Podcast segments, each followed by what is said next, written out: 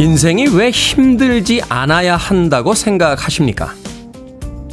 철학자 쇼펜하워의 이야기는 요즘 말로 뼈를 때립니다. 우린 우리의 인생이 왜 이렇게 힘들고 불행하냐며 투덜거리죠. 하지만 쇼펜하우어는 말합니다. 왜 인생이 편할 거라고 생각하냐고요. 세상에 태어나 홀로 서야 하는 고독감, 남루한 밥벌이의 지루함, 그리고 상처받은 감정을 안고 사는 외로움. 그것이 평균적인 인생이죠. 세상 사람들의 부러움을 받았던 이들도 비극적인 결말을 전하는 걸 보면 종류만 다를 뿐 모든 사람들이 힘든 인생을 살고 있다는 뜻일 겁니다. 인생은 원래 힘든 것이다. 문득 그걸 받아들이는 순간 기대하지 않았던 이상한 위로를 느낍니다. 7월 10일 월요일 김태훈의 프리웨이 시작합니다. 잔뜩 흐린 월요일의 아침 힘차게 시작해봤습니다. 본조비의 Living on a Prayer 듣고 왔습니다. 최민지님 안녕하세요 테디. 김경호님 비가 오는 아침입니다. 클 때 쓰시는 태연님 언제나 즐거운 방송 오늘도 화이팅이라고 해주셨습니다.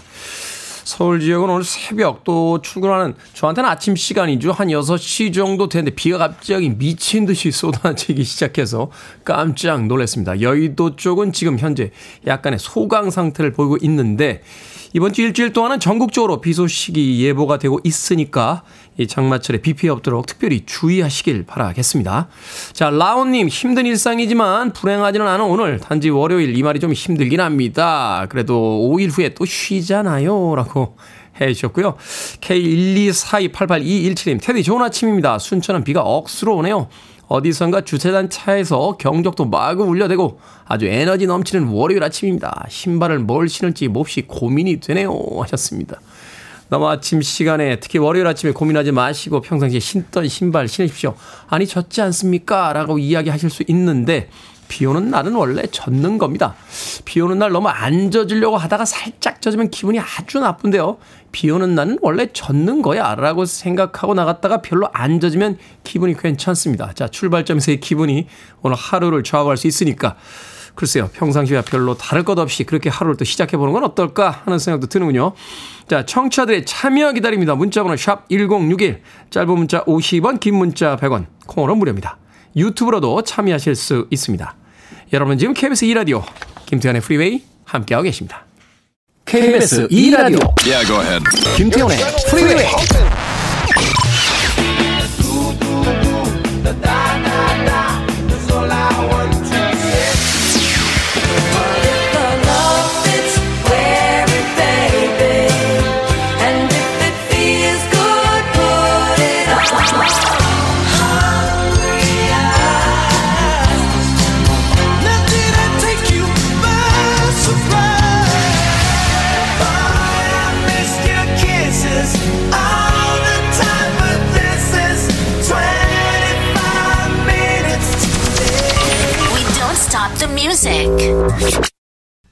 독특한 분위기의 음악이었죠. 리키리 존스의 Chuck is in love 듣고 왔습니다.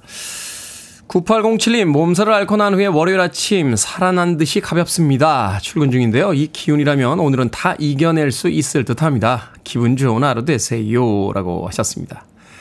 몸이 아팠다가 회복이 되면 평범한 일상도 왠지 기분이 좋아지죠. 아마도 며칠 동안 혹독하게 몸살을 앓고 이제 정상 컨디션으로 돌아오신 모양인데 모두가 힘들어하는 월요일 아침이 신난다고 하시는 거 보니까 꽤나 많이 아프셨던 것 같습니다. 이제 아프지 마십시오. 9807님. 1471님, 안녕하세요, 테디. 여기는 신도림인데 한두 시간 전쯤 국지성 비가 내려서 발코니에 널어둔 옷이 홀딱 젖었습니다. 다 말라서 개려고 했는데 빨래를 다시 해야 할 것 같아요. 아침부터 속상하네요. 하셨는데. 발코니 창문 열어놔서 바람이 불어서 다 날아간 게 아니니까 얼마나 다행입니까? 빨래는 다시 하면 되지만 날아갔으면 다시 사야 되니까 1471님. 그런 걸 아침부터 기분 상해하지 말자고요. 뭐 다시 빨지 뭐 라고 가볍게 넘기면 또 아무것도 아닌 일이 되지 않을까 하는 생각이 듭니다. 자, 1666님. 테디, 언니가 어젯밤에 진흙 밟고 넘어졌는데요. 괜찮다길래, 와, 언니 저승사자랑 하이파이브 할 뻔 했네. 라고 했는데, 아침에 일어나니 점점 아프다고 해서 이따 같이 병원 가보려고 합니다. 이 와중에 MRI 찍어야 하는 거 아니냐며 병원비 걱정하는 언니가 안쓰럽지만 단호하게 저는 병원비를 대신 내줄 의향은 없습니다. 라고. 아침부터 확실하게 나는 내 길을 가겠다. 라고 1666님. 아, 갑작스런 반전에 당황했습니다. 네, 당황했어요. 뭐 보내드릴까요? 카스테라와 아메리카노 두 잔 보내드리겠습니다. 예, MRI 비용을 대신 내주지는 않더라도 아메리카노 두 잔 보내드리니까 한 잔은 좀 언니 나눠주시길 바라겠습니다. 이야, 무서운 세태군요. 1666님. 유희진님, 테디 반가워요. 큰아들이 어제 술을 많이 먹고 와서 이불에 토를 해서 이불 빨고 빨래방으로 말리러 가고 있습니다. 아드님 직접 보내세요. 예, 그걸 왜 엄마가 빨아줍니까? 예. 예전에 저희 아버지가 저한테 하셨던 이야기가 있어요. 저도 참 술 좋아하고 어릴 때 어릴 때는 아니죠. 예. 그래도 대학 들어가서 이렇게 많이 마셨으니까. 술 마시는 건 알겠는데 티는 내지 마라라고 한마디 하셔서 제 평생의 술 버릇의 좌우명이 그겁니다. 예, 마시되 티는 내지 말자. 아, 유희진님. 이번에 뭐 어쩔 수 없이 어머니가 빨래를 해주시긴 합니다만 아드님에게 꼭 한마디 해주세요. 마시는 건 알겠는데 티는 내지 마라. 라고 좀 한마디 해 주셨으면 좋겠네요. 네. 유희진님. 자, 6989님. 항상 활기찬 방송 감사합니다. 인천의 개인 택시 철이에요. 라고 하셨습니다. 인천의 개인 택시 하시는 철이님. 네. 마, 주유 상품권 보내드리겠습니다. 6989님. 기름 가득 넣으시고 오늘, 어, 손님들이 하루 종일 있는 거를 택시 기사님들 용어로 뭐라고 하는 게 있나요? 이렇게 어부들이 생선을 많이 잡으면 만선 이렇게 하잖아요. 만택 이렇게 하나요? 용어가 뭔지 모르겠습니다만 오늘 영업 네, 대박 나는 하루 되십시오. 주유 상품권 보내드립니다. 자, 에릭 칼맨의 음악으로 갑니다. Hungry Eyes.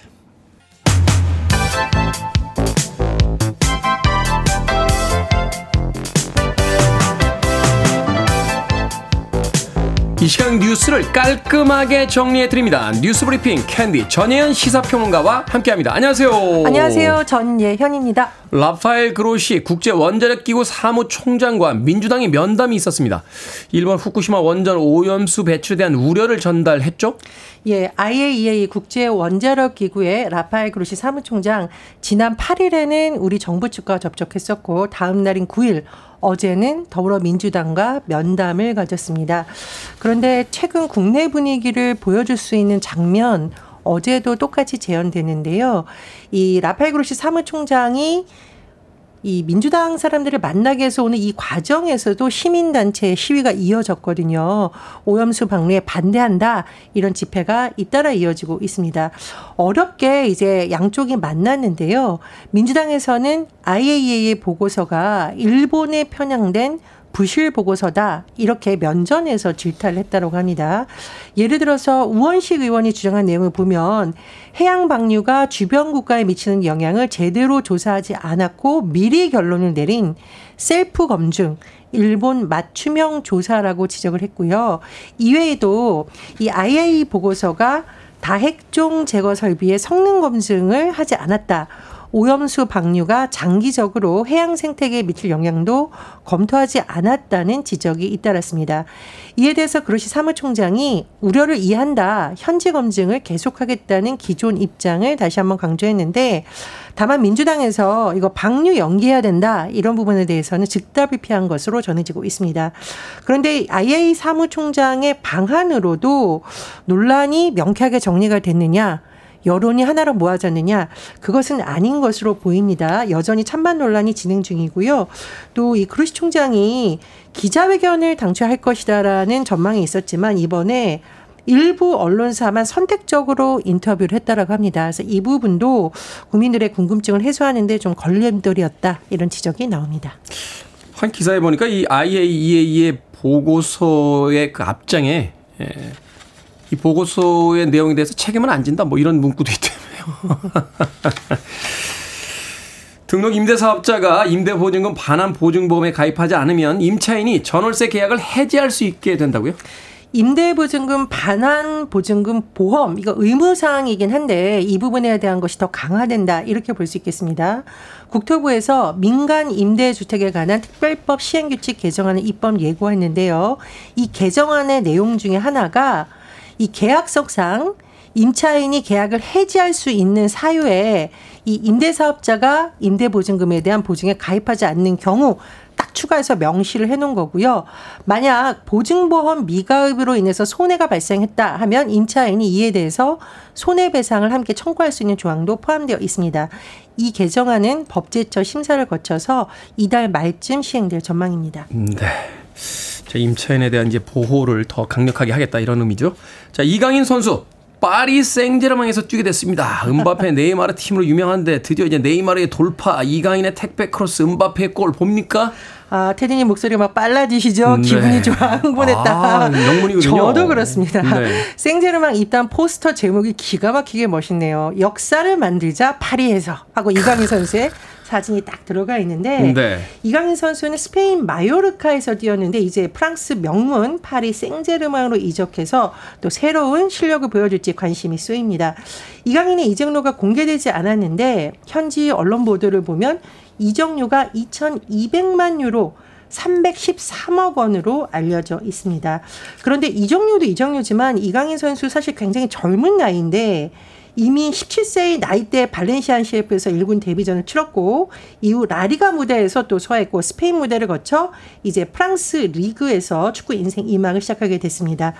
특히 이 미국 무대로 떠난 리오넬 메시의 빈자리를 대체할 것이다. 라고 하면서 굉장히 기대주로 어, 각광을 받고 있는데 네. 저는 사실 이제 이강인 선수 관련한 자료를 찾아보니까 한 방송 예능 프로그램 나라라 슛돌이 그렇죠. 축구 신동으로 불렸잖아요. 당시 감독이 유상철 감독이었어요. 예, 그래서 네. 유상철 감독님이 이강인 선수를 업고 있는 사진이 있습니다. 그래서 아마 고인이 되신 유상철 감독님, 이강인의 스승이었던 이분도 하늘에서 빙그레 좀 웃지 않을까 그런 상상을 해봤습니다.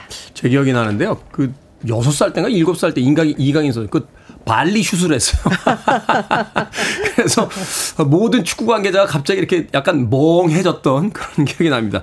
자, 어찌됐건 이 파리 생제르맹에서 또 새로운 전성기를 구가하길 진심으로 바라봅니다. 오늘 한 언론 보도에서 이런 제목을 띄웠어요. 소년이여 파리에서 역사를 만들자. 딱 어울리는 문구가 아닐까 싶네요. 에반게리온 주제곡 베낀 것 같은데요. 네. 자, 올해 여름 휴가 기간을 정해놓은 기업의 평균 휴가 일수 3.7일인 것으로 조사가 됐습니다. 너무 짧은 거 아닙니까?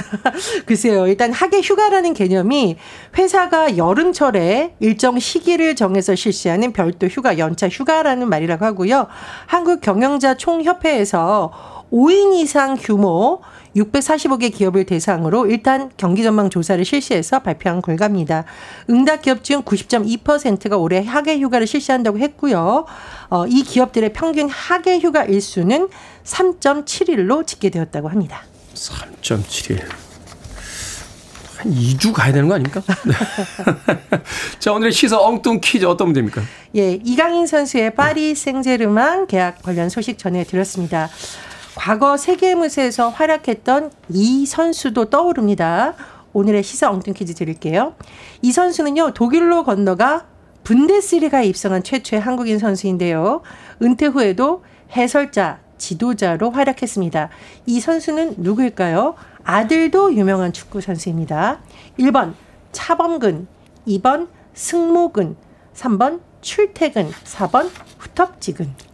정답 아시는 분들은 지금 보내주시면 됩니다. 재미는 오답 포함해서 오늘 모두 30분에게, 예, 30명에게 떡볶이 쿠폰 보내드립니다.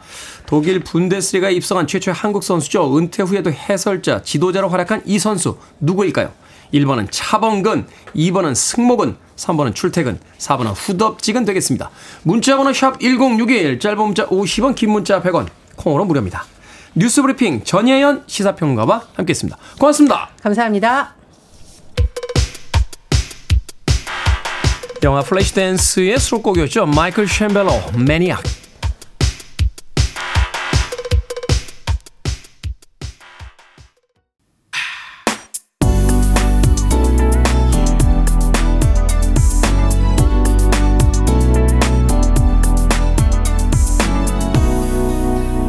김태훈의 Freeway. 김지연님께서 신청해 주신 퀸시 존스 피처링 제임스 잉그램의 100 Ways 듣고 왔습니다. 자, 오늘의 시사 엉뚱 퀴즈. 과거 분데스리가에서 맹활약했던 이 선수 누구일까요? 물론 손흥민 선수도 있습니다만 오늘의 정답은 1번 차범근이었습니다. 차범근. 이종필님 차범근입니다. 독일 분데스리가 하면 차붐이셨죠. 차붐. 임경선님 차범근이라고 보내주셨고요. 5657님께서 붐붐 차범근 아직도 차범근 선수의 사진이 지하철역에 걸려 있더라고요. 라고 하셨습니다. 저도 몇 년 전에 그 독일 갔을 때 프랑크푸르트 역에 갔는데요. 어, 이야, 그 기둥에 이 프랑크푸르트 역사상 가장 최강의 이제 선수들이라고 할 베스트 11이었나요? 11명인가 12명의 선수가 이렇게 기둥에 탁 대형으로 인쇄가 되어 있는데 눈에 가장 잘 띄는 가장 중심에 차범근 선수가 딱 예, 사진이 딱 붙어 있었습니다. 허벅지가 예, 그 옆에 있는 독일 선수들 뭐 유럽 선수보다 거짓말 조금 보태서 한 1.5배 두껍습니다. 예, 엄청 두꺼운 허벅지를 가지고 자랑스럽다는 예, 생각을 했습니다. 오늘의 정답은 차범근이었습니다. 차범근. 자, 방금 소개해드린 분들 포함해서 모두 30분에게 떡볶이 쿠폰 보내드립니다. 당첨자 명단은 방송이 끝난 후에 김태훈의 프리웨이 홈페이지에서 확인할 수 있습니다. 콩으로 당첨되신 분들 방송 중에 이름과 아이디 문자로 알려주시면 모바일 쿠폰 보내드립니다. 문자 번호는 샵 1061, 짧은 문자는 50원, 긴 문자는 100원입니다. 자, 초록초록님께서요, 테디 나오긴 했는데 피곤하네요. 눈이 안 떠집니다. 잘 쉬었는데도 또 월요병이라 그런 걸까요? 귀에서 테디 목소리 듣고 힘내봅니다. 라고 하셨습니다. 주말에 아무리 잘 쉬어도 월요일 날은 눈이 잘 안 떠져요. 어, 월요일이니까요. 우리는 가끔 당연한 걸 가지고 고민할 때가 있죠. 어, 월요일인데 눈이 잘 안 떠집니다. 라고 하면서. 제가 한번 이야기 드렸나요? 예전에 그 캄보디아 여행을 갔는데요. 그 쌍발기라고 하죠. 프로펠러 달린 비행기를 타고. 예. 그 베트남에서 1시간 정도 갑니다. 이렇게 비행기를 타고 가는데 그때 비가 왔어요. 비가 오는데 비행기에 물이 새는 거예요. 어, 천장에서 물이, 물이 떨어지더라고요. 그래서 너무 놀래서 그 승무원을 불렀습니다. 여기, 여기, 여기. 왜 그러냐고. 여기 물이 샌다고. 너무 평화롭게 It's raining. 비가 오잖아요? 그래서는 가더군요. 네, 그때 깨달았습니다. 비가 오는구나. 그러니 물이 새는구나. 월요일이지 않습니까? 눈이 잘 안 떠지는 거죠. 예, 뭐 그런 겁니다. 너무 당연한 걸 예, 복잡하게 생각하지 말자고요. 얘가 적절치는 않았다 하는 생각을 어, 하게 되면서 문득 어, 후회가 밀려오는군요. 자, 가야님의 신청곡으로 합니다. 레슬리 펄, If the love fits, wear it.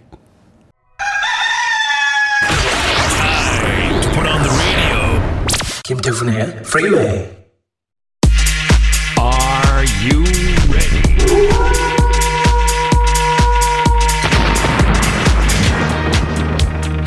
날순양님께서 혹시 솔로몬이 환생한 게 아니십니까? 라고 해주셨습니다. 김솔로몬이 결정해드립니다. 신세계 상담소. Barbara Streisand. 0649님 신발이 발목이 높아서 걸을 때마다 자꾸 쓸려 아픕니다. 중고로 팔까요? 아니면 일단 신을까요? 중고로 팝시다. 고난의 행군도 아니고 득도를 위한 108배도 아니고 아픈 신발을 왜 신고 다닙니까?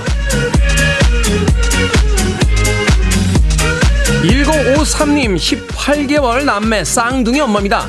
얼른 아침 먹이고 출근을 하려는데 누구를 먼저 줘야 할까요? 첫째를 먼저 주면 둘째가 울고요. 둘째를 먼저 주면 첫째가 소리를 지릅니다. 첫째 아니면 둘째? 둘째 먼저 줍시다. 우는 둘째는 위로가 필요하고요. 소리 지르는 첫째는 버릇을 고쳐야 하니까요.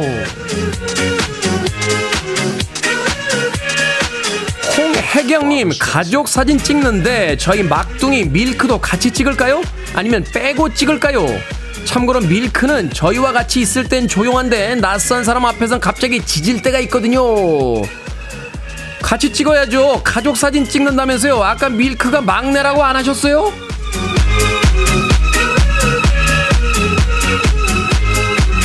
손지은님, 프리웨이에 사연 보냈는데 소개가 안 됩니다. 당연히 뽑힐 거라고 김치국 드링킹하고 주변에 다 자랑해 놨는데 제가 라디오를 너무 쉽게 봤나 봐요. 저 이제 어떡하죠?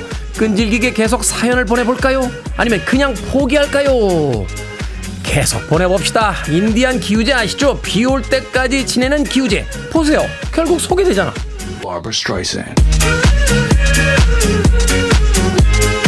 방금 소개해드린 네 분에게 선물도 보내드립니다. 콩으로 뽑힌 분들 방송 중에 이름과 아이디 문자로 알려주세요. 솔로몬의 지혜로 상담해드립니다. 모든 고민 보내주시기 바랍니다. 문자번호 샵 1061, 짧은 문자 50원, 긴 문자 100원, 콩으로는 무료입니다. 테일러 스위프트입니다. Shake it off.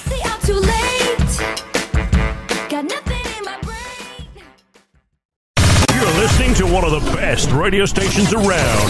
You're listening to 김태훈의 Freeway.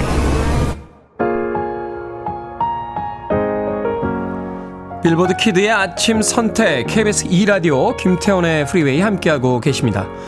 1부 끝곡은 NLE 초파, 코닥 블랙, 그리고 BTS의 지민, 그리고 제이크 and 무니 롱이 함께한 Angel Part 1 됐습니다. 전 잠시 후 2부에서 뵙겠습니다.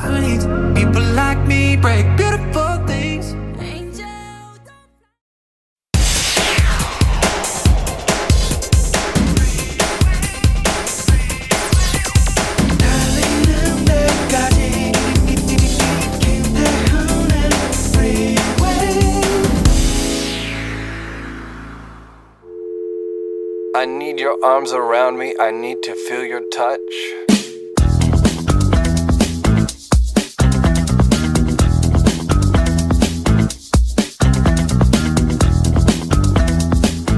친구들의 땡땡 부심. 운전 부심. 나 운전하는 거 좋아해. 놀러 가면 혼자 운전 다 함. 재력 부심. 아니야, 아니야. 내가 살게. 만나면 자꾸 사줌. 힘 부심. 비켜봐. 내가 할게. 힘쓰는 건 다 자기가 하려고 함. 고기 부심. 지금이야. 이럴 때 뒤집어야 돼. 고기 진짜 잘 구움. 사진 부심. 고개 살짝 돌려봐. 발 뻗고 온몸을 던져 찍어줌.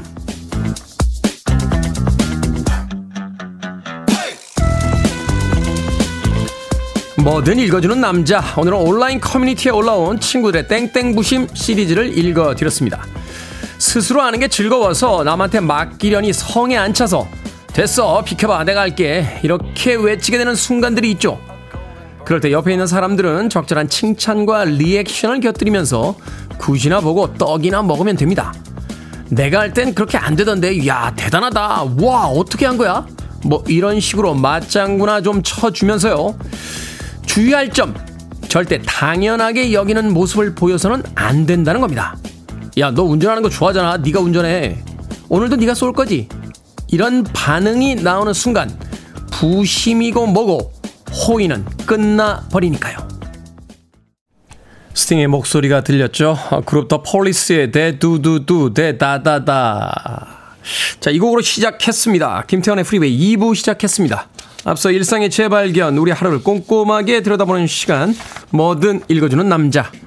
오늘은 온라인 커뮤니티에 올라온 친구들의 땡땡 부심 시리즈 읽어드렸습니다.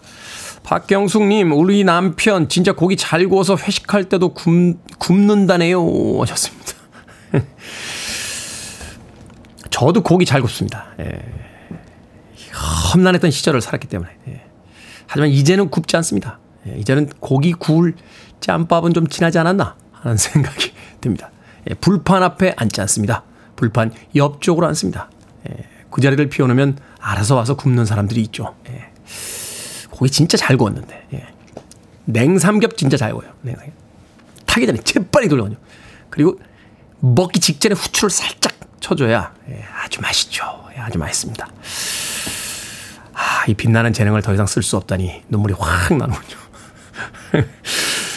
최희연님, 호의를 멈추게 하는 포인트의 주의라고 하셨습니다. 그렇죠. 누군가가 그것을 즐거움으로 해준다라면 기꺼이 하지만 감사한 마음으로 받아들여야 되는데 야, 네가 잘하니까 네가 해 라고 하면 하던 짓도 하기 싫습니다. 하던 짓도.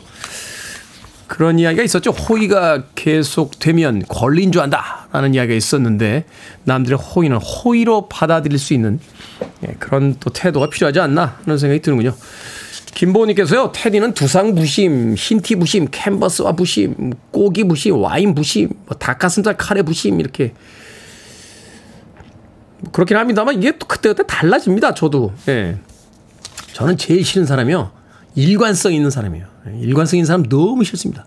나는 옛날부터 이랬어. 그럼 옛날부터 하나도 안 변했다는 거잖아. 얼마나 재미없습니까? 그런 사람들. 아니, 우리가 과거를 이렇게 또 어제 일만 생각해도 후회할 거리가 지금 백만 가지인데, 안 변한다는 건 이상하잖아요. 예, 저는, 아, 일관성이 있는 삶을 추구하지 않습니다. 네, 변덕스러운 삶을 추구합니다. 매일 뭐좀 받게 되지 않겠습니까? 어제보다 좀 나아지고, 예, 옛날보다는 좀 더 괜찮아지고, 예? 나날이 잘생겨지는 그 외모를 보면서 저는 그런 생각을 항상 하고 있습니다. 자, 뭐든 읽어주는 남자. 여러분 주변에 의미 있는 문구라면 뭐든지 읽어드리겠습니다. 김태훈의 프리웨이 검색하고 들어오셔서 홈페이지 게시판 사용하시면 됩니다. 말머리 뭐든 달아서 문자라도 참여 가능하고요. 문자번호 샵 1061, 짧은 문자 50원, 긴 문자 100원, 콩으로는 무료입니다. 채택된 청취자들에겐 촉촉한 카스테라와 아메리카노 두 잔 모바일 쿠폰 보내드리겠습니다.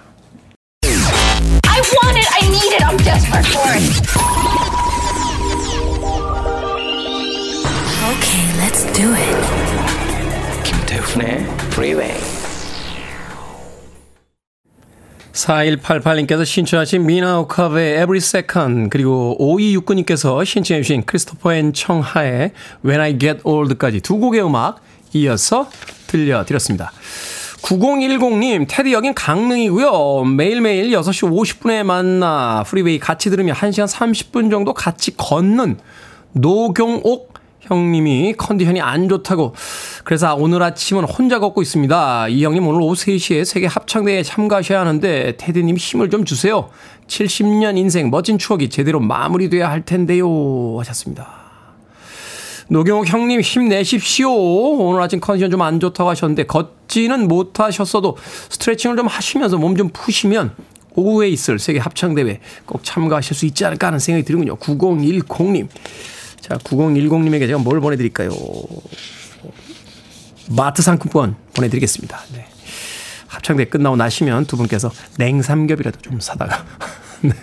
서로 자축하시는 건 어떨까 하는 생각이 듭니다. 예, 강릉이라고요? 강릉. 예, 주말에 제 양양 잠깐 일 때문에 갔다 왔는데 그 제 다음에 이제 방송 하시죠. 9시 11시 하시는 예, 주현미 선배가 어디서 자그마한 그 음악회 양양군 음악회에 이렇게 메인 초대 가수로 나오셔서 노래를 부르셨어요. 근데 거의 반바지에다 슬리퍼 신고 구경 갔는데 갑자기 어머 김태형 씨도 왔을 텐데 어디 계세요? 잠깐 내려오세요. 하가지고 해가지고 해가지고 아 민망하더군요. 예. 양양 군민들은 다들 옷을 깔끔하게 입고 좋은 구두 신고 이렇게 오셨는데 저는 반바지에다 슬리퍼 신고 갔었거든요. 예. 양양 군수님도 계신데 민망해가지고 하여튼 무대 위에서 예. 어찌됐건 양양 사랑합니다. 네, 양양 양, 양양 군수님. 강릉에 계셨으면 보러 오시지 않았을까 하는 생각도 드는데, 예. 그, 양양 문화회관이 꽉 찼었습니다. 네, 9010님. 자, 박종호님, 태우님, 택시 운전사인데요. 요즘 라디오 주파수 돌려달라는 손님이 많으십니다. 아나운서님이 DJ라 발음이 좋아 그런지 듣기 편해서 그런 듯 합니다. 늘 좋은 방송 감사합니다. 하셨는데. 아나운서 아닌데요, 박종호님. 팝 칼럼니스트입니다. 아, 지금은 KBS의 아들, KBS 2라디오의 김태훈의 프리웨이의 DJ, 예, 테디입니다. 박종호님. 아니, 그나저나, 손님들이 타셔서 주파수를 돌려달라고 하신다라는 건 박종호님은 원래 안 들으신다는 이야기입니까? 예? 다른 프로를 듣고 계실 때 손님들이 타시고선 저 김태훈의 프리웨이로 좀 예, KBS 2 라디오로 주파수 좀 돌려주시죠. 이렇게 이야기한다는 건데 아 박종호님 왜 그러셨어요?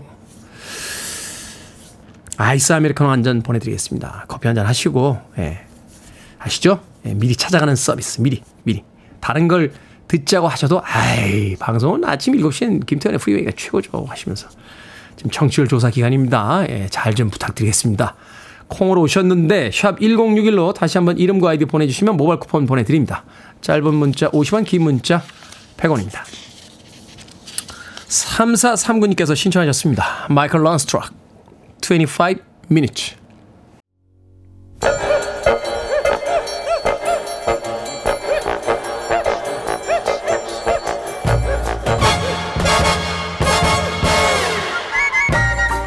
온라인 세상 속 촌철살인 해악과 위트가 돋보이는 댓글들을 골라봤습니다. 댓글로 본 세상.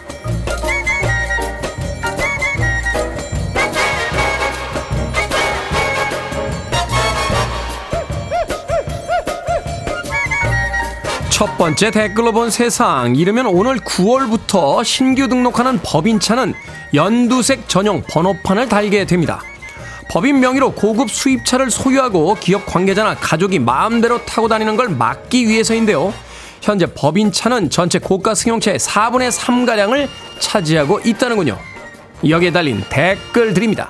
사이다님, 안 하는 것보단 낫지만 좀 아쉽네요. 차 외관의 70%를 회사 로고로 인쇄하도록 하는 게 낫지 않겠습니까? 프로블럼님, 그냥 택시처럼 지붕 뚫고 법인 등 달자니까요. 그냥 외제차는 법인차로 등록 안 시켜주면 되는 거 아닙니까? 뭘 이렇게 복잡하게 만들죠?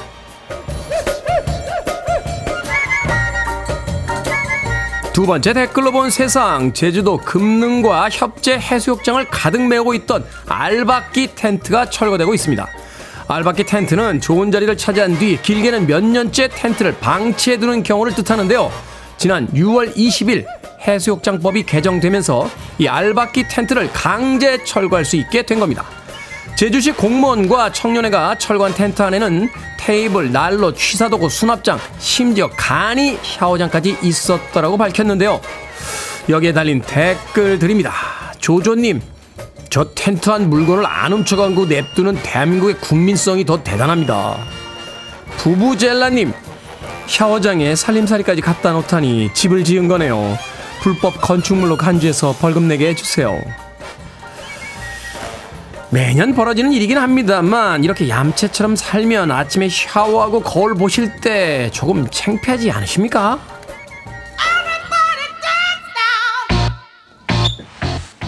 마샤와 씨의 보컬이 아주 뜨겁죠. CNC 뮤직 팩토리 Gonna Make You Sweat.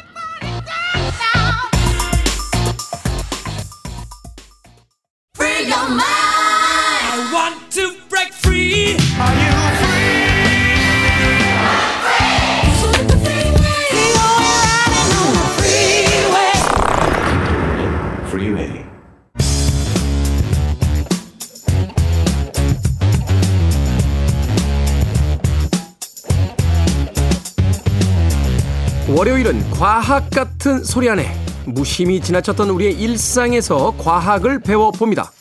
과학 커뮤니케이터 궤도 씨와 함께합니다. 안녕하세요. 안녕하세요. 궤도입니다. 자, 오늘은 일상 속의 여러 물품이 어떤 과학 원리로 작동하는지 좀 여쭤보도록 하겠습니다. 최근에는 사용이 좀 줄긴 했습니다만 그래도 한동안은 이 굉장히 많은 집들이 이, 이 등을 써죠. 형광등입니다. 형광등. 형광등을 교체하고 나면 좀 심란합니다. 이 폐형광등 이 깨지기도 쉽고 또 어디다 버려야 되는지도 그잘 모르겠고 네. 이게 근데 꼭 모아서 버리라고 하는 이유가 있는데 이게 그쵸, 그 그쵸. 안에 뭐 수은이 들어있다며요. 어, 네. 저 저희도 형광등을 쓰고 있고 집에서. 네. 근데 사실은 그냥 유리 쓰레기가 아니라 형광등은 따로 분류를 하잖아요. 네. 네, 유리 쓰레기도 따로 버리니까. 그렇죠. 그 이유가 말씀하신 것처럼 형광등 내부에 존재하는 수은 때문에. 수은 때문에. 예. 형광등 한 개에는 증기 형태나 혹은 음. 내부에 발라진 형광 물질로 인해서 대략 10mg쯤의 수은이 함유가 되어 있습니다. 네. 네. 수은 같은 경우가 형광등의 발광에서 중요한 역할을 담당을 하는데 형광등 내부를 간단히 묘사를 하면은 양 끝에 위치한 그 빛을 내는 부분인 필라멘트, 음. 그다음에 수은 증기, 내벽에 발린 형광 도료 등으로 구성이 되어 있어요. 네. 네. 그래서 형광등에 전류가 흐르면 양 끝에 위치한 필라멘트가 열 전자를 방출을 하고요. 네. 전자등이 이제 형광등 내부에서 움직이면서 수은 증기에 존재하는 수은 원자랑 충돌을 합니다. 음. 그러면 이제 열 전자랑 수은 전자의 충돌 과정에서 적외선이 발생을 하는 거죠. 적외선. 네 네 네. 그래서 이때 이제 발생한 적외선은 열을 잘 전달하기는 하지만 눈에는 잘 안 보인다. 음. 네. 그래서 이거를 보이는 가시광선으로 바꿔주는 게 내벽에 발린 형광 도료다. 네.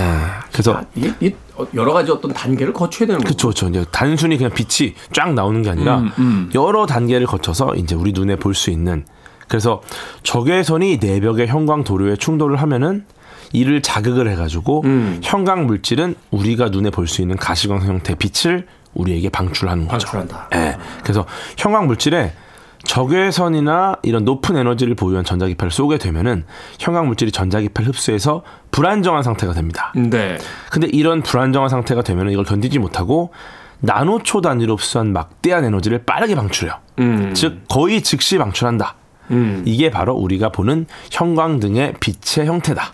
결국은 이제 어떤 그 화학 작용들을 계속 연쇄적으로 반응을 일으켜가지고 그것을 이제 적외선을 결국 가시광선으로 바꾸게 되는 그런 어떤 원리군요. 그렇죠. 우리에게 유용한 형태로 바꿔서 사용을 하고 있습니다. 그래서 그렇군요. 근데 최근엔 많이 그렇게 많이는 안 쓰는 것 같아요. 이 형광등 불빛이 사실은 사람 되게 피곤하게 만들잖아요. 음, 어. 뭐 LED도 많이 쓰고 요새는 요새 LED 많이 쓰는데 LED도 사실은 너무 이게 쨍하니까 맞아 맞아. 네. 갈 필요가 없으니까 근데 굉장히 수명이 길어가지고 오히려 옛날처럼 이제 등에다가 이렇게 가시 씌워가지고 아. 그 실내 조명하시는 분들이 굉장히 많더라고요. 간접 조명. 간접 조명. 간접 조명은 일단은 청소를 좀 안 해도 집이 깨끗해요.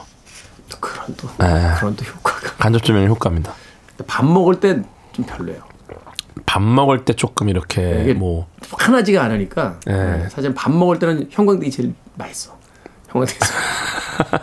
뭘 먹는지 잘 모를 수도 있죠 간접 조명. 자, 요즘 집에 이 가스레인지 대신요 인덕션 쓰시는 분들 많습니다. 저도 인덕션 쓰는데 어. 이게 또 아주 신기합니다. 이게 말하자면 열을 자체적으로 발생시키지 않는데 그 국을 끓게 만들고 또 그쵸. 어떤 그릇은 되고 또 어떤 그릇은 안 돼요. 어. 요거 궁금하신 분들 많으실 겁니다. 네. 또 가끔 이제 놀러 가면은 인덕션을 쓰는 곳들이 또 있으니까 뭐 콘도나 이런데. 음, 음. 예. 그럼 요때 딱 친구들한테 설명해 주면 기가 막히겠죠. 야 일로 와봐라. 이거 왜 이러는 줄 아니? 어. 근데 어쨌든 인덕션은 전자기 유도랑 이거를 통해서 형성되는 와전류의 도움을 받아서 이제 라면을 끓이죠. 와전류는 뭐? 와전류. 와전류. 네, 차근차근 한번 설명을 드려보겠습니다. 이게 소용돌이 전류를 와전류라고 하는데 소용돌이 전류. 네. 전자기 유도를 쉽게 설명을 드리면은 구리 등으로 만든 도선 주변에서 자석 등으로 자기장을 변화시킬 때 전압이 발생하면서 전류를 만들어내는 현상이에요. 전자기 유도. 모르겠습니다. 무슨 얘기지? 어, 전류를 만들어낸다. 그러니까 전류만 그러니까 자석 등의 자기장을 변화시키면서 전류를 만들어낸다. 음. 이 자기력과 전기력은 서로 연관이 잘 돼 있어요. 음, 음. 그러니까 이제 이 원리가 좀 복잡한데 자기력과 전기력에 영향이 많이 준다 서로. 음, 음. 근데 인덕션 내부에 원형으로 촘촘히 둘러싼 코일이 있는데 네. 그 뜯어보니까 이렇게 이렇게, 이렇게 네. 예, 돌려져 있더라고요. 여기에 이제 고주파 교류 전류를 흘리면 수시로 방향이 변하는 교류 자기장이 만들어집니다. 방향이 막 바뀌는. 네네네. 이 위에 전기가 잘 흐르는 후라이팬 같은 도체를 올리면 올리면. 소용돌이 전류인 와전류가 형성이 된다. 어. 네. 근데 이제 도체 형성된 와전류가 금속의 전기 저항이랑 만나서 충돌을 해요. 음. 그러니까 얘가 이제 쭉 흘러야 되는데 얘가 흘리려니까 금속의 전기 저항을 만나요. 음. 얘네가 자꾸 시비를 걸어요.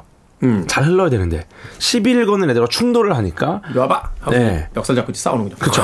와전류와 전기 저항의 충돌이 전기 에너지를 열 에너지로 변환시킵니다.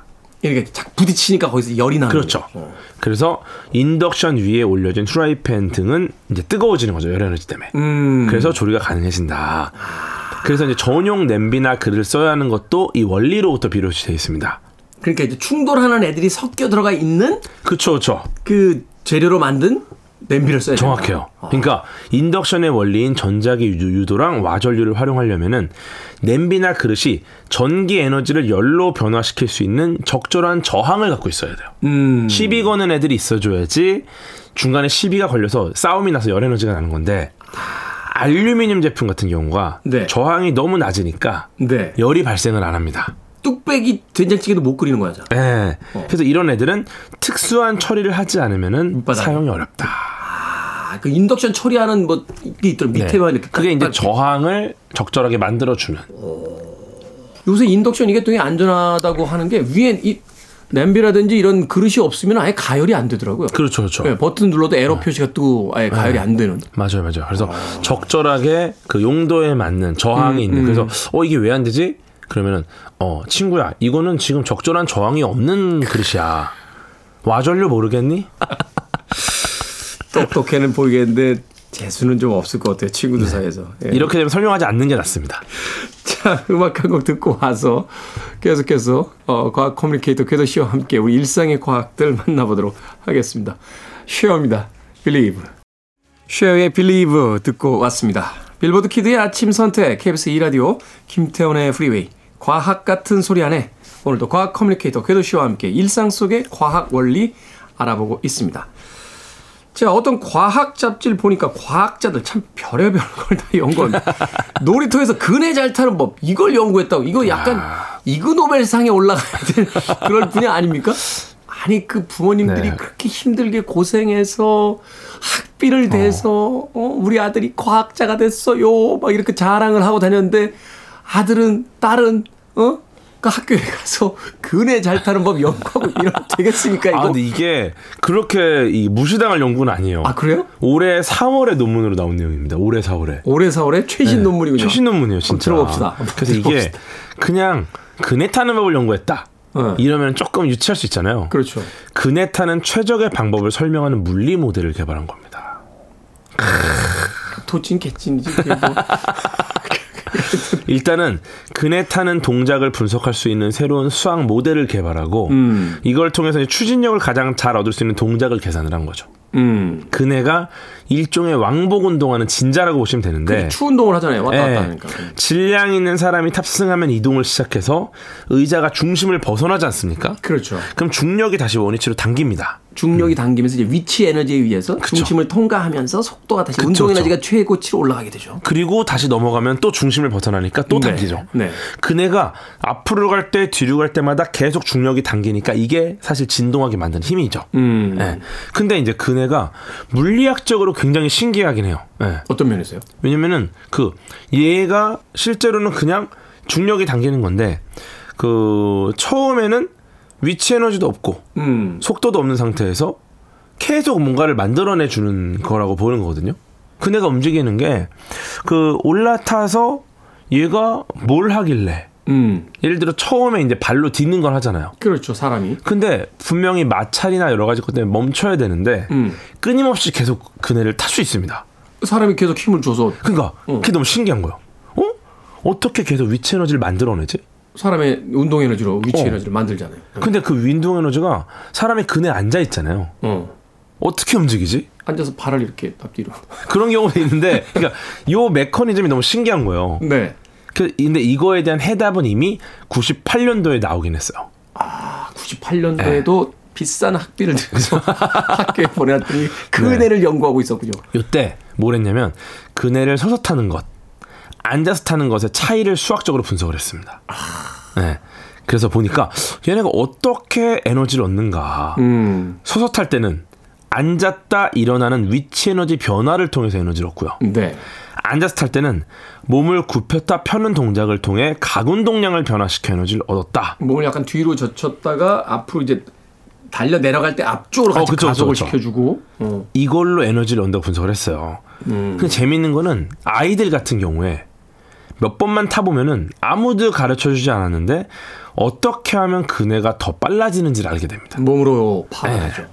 그래서 적절한 순간에 체중을 이동시켜 갖고 추진력을 만들어요.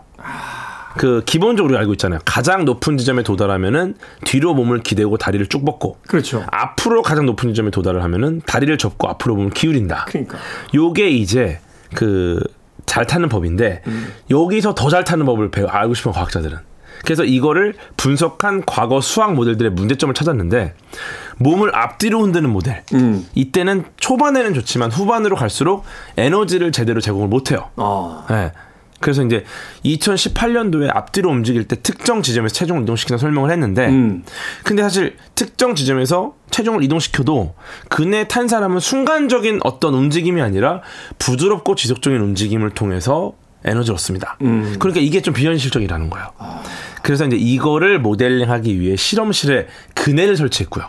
실험실에. 네, 실제 설치했어요. 10명의 대학생이 몸에 센서를 달고 그네에 탑승을 했습니다. 기가 막히네. 그렇게 해서 최적의 추진력을 갖는 방법을 정리했더니 음. 결과적으로 초반에는 그네 줄이 지면과 수직일 때 몸을 뒤로 젖혀서 앞으로 추진력을 만들어야 되고요. 흔들리는 폭이 늘어날수록 몸을 뒤로 젖히는 동작을 평균 약 7ms씩 빠르게 해야 된다. 아, 이게 또 이제 계속 가속 운동으로. 그러니까 몸을 뒤로 젖히는 동작을 똑같이 하면 안 되고 폭이 늘어날수록 점점 빠르게 해야 된다. 점점 더 빠르게. 예, 그쵸, 그쵸. 그래서 그 놀이터는 어린아이들을 위한 응용 물리학 실험실이다. 그래서 아이들은 노는 게 아니라 원심력의 변화를 느끼고 동작하며 물리 법칙과 상호작용을 하는 거다라는 이야기를 어떤 교수님이 하셨습니다. 그러니까요. 네, 노는 게 아니에요. 자, 요거만 연구가 끝내면 안 되니까 예. 짧게, 짧게. 사우나 가면 이제 모래시계 있습니다. 아, 이 모래시계. 정말 나와의 싸움이죠. 음. 나와의 싸움이 아무도 없지만 아무도 없지만 한정탕에서 우리는 그 모래시계를 쳐다보며 싸웁니다. 음. 저 모래가 다 떨어질 때까지 결단코 나가지 않으리라 하면서 이제 싸우게 되는데 이 모래시계도 뭔가 과학의 원리가 있다고요. 그럼요. 원래 시계는 해시계가 먼저 등장을 했습니다. 음. 농경 시대 시대 너무 중요하니까. 근데 낮에만 쓸 수 있지 않습니까? 해시계는. 그렇죠. 밤에 쓰려고 물시계를 만드는데 물이 일정한 속도로 흘러나가면 이제 이걸로 시계를 잴 수 있는 거 시간을. 음. 근데 너무 무겁고 커요. 물시계. 그쵸, 물을 물- 들고 다녀야 되니까. 어마어마하게. 예. 그래서 이제 프랑스의 성직자가 물 대신 모래를 사용하는 모래시계를 음. 개발했는데 원리를 보면 위쪽과 아래쪽으로 용기가 나눠져 있고 두 용기 사이를 조금 좁은 구멍으로 연결합니다. 네. 그래서 용- 모래를 용기 윗부분에 위치하도록 모래시계를 뒤집으면은 음. 중력에 의해서 윗부분 모래가 아래로 떨어져요. 그렇죠. 근데 이 모래가 떨어지는 시간을 일정하게 만들 수 있으면은 시간을 잴 수 있겠죠. 그렇죠. 이제 모래를 뿌리면서 시간을 딱 계산을 해보면 네네네. 되니까. 근데 이게 정밀한 모래시계는 초 단위까지 정확하게 만들 수 있는데 오. 모래는 중력에 의해 아래로 떨어지고 이때 중력 F의 크기가 일정하게 줄어든다. 왜냐면은 윗부분에 존재하는 모래의 질량을 M이라고 했을 때 네. 모래가 받는 중력이 질량 곱하기 중력 가수도 mg거든요. 네. 모래가 단위 시간 동안 일정량이 떨어지면은 윗부분 모래 질량이 줄어들어요. 그죠. 그러면은 이 윗부분 질량이 줄어드는 만큼 중력도 줄어드는 거죠. 그렇겠죠. 어 그러면은 모래가 점점 줄어드니까 속도가 느려지는 거 아닌가? 상식적으로 그렇지 그렇죠. 않습니까? 왜냐면 누르는 힘이 줄어드니까. 네. 근데 그게 그렇지가 않아요. 마찰력 때문에. 네, 왜냐면은 모래시계에서 모래가 떨어질 때 마구 떨어지는 게 아니라 마찰력이 비교적 약한 모래시계 벽면에 붙어 있는 모래가 주로 흘러내립니다. 음. 그러다 보니까 벽면에 모래가 구멍을 따라 떨어지고 나면 다시 그 벽면과 닿는 모래의 마찰력이 감소해서 또 구멍을 따라 떨어지니까 사실상 모래가 떨어지는 속도가 위에서 모래가 누르는 압력이랑 무관하더라. 그러니까 이 삼각형을 어떻게 각도를 정확하게 이렇게 만들어 놓으면 잘 해놓으면은 잘 해놓으면 이제 그 일정 그쵸. 감쇄되는 것만큼 네. 가감이 되기 때문에 네. 일정하게 된다. 그래서 이제 누르는 힘이랑은 관련이 좀 덜하고 어떻게 보면은 이 모래 알갱이 크기가 일정하고 습기가 없고 구멍의 단면적과 모래의 양 요것만 잘 맞추면은 다양한 주기의 모래시계를 잘 만들 수 있다. 스위스 오토매틱과 거의 흡사한 정도의 모래시계를 만들어낼 수 있다. 그 정도는 안 될 것 같은데요. 하지만 오늘도 우리의 아이들은 가서 그네 잘 타는 법을 연구하고 있더라. 음. 그렇습니다. 이야기해 주셨습니다. 네, 좋습니다. 자, 과학 같은 소리 안에 오늘은 일상 속 여러 물품의 과학 원리에 대해서 과학 커뮤니케이터 궤도 씨와 이야기 나눠봤습니다. 고맙습니다. 고맙습니다.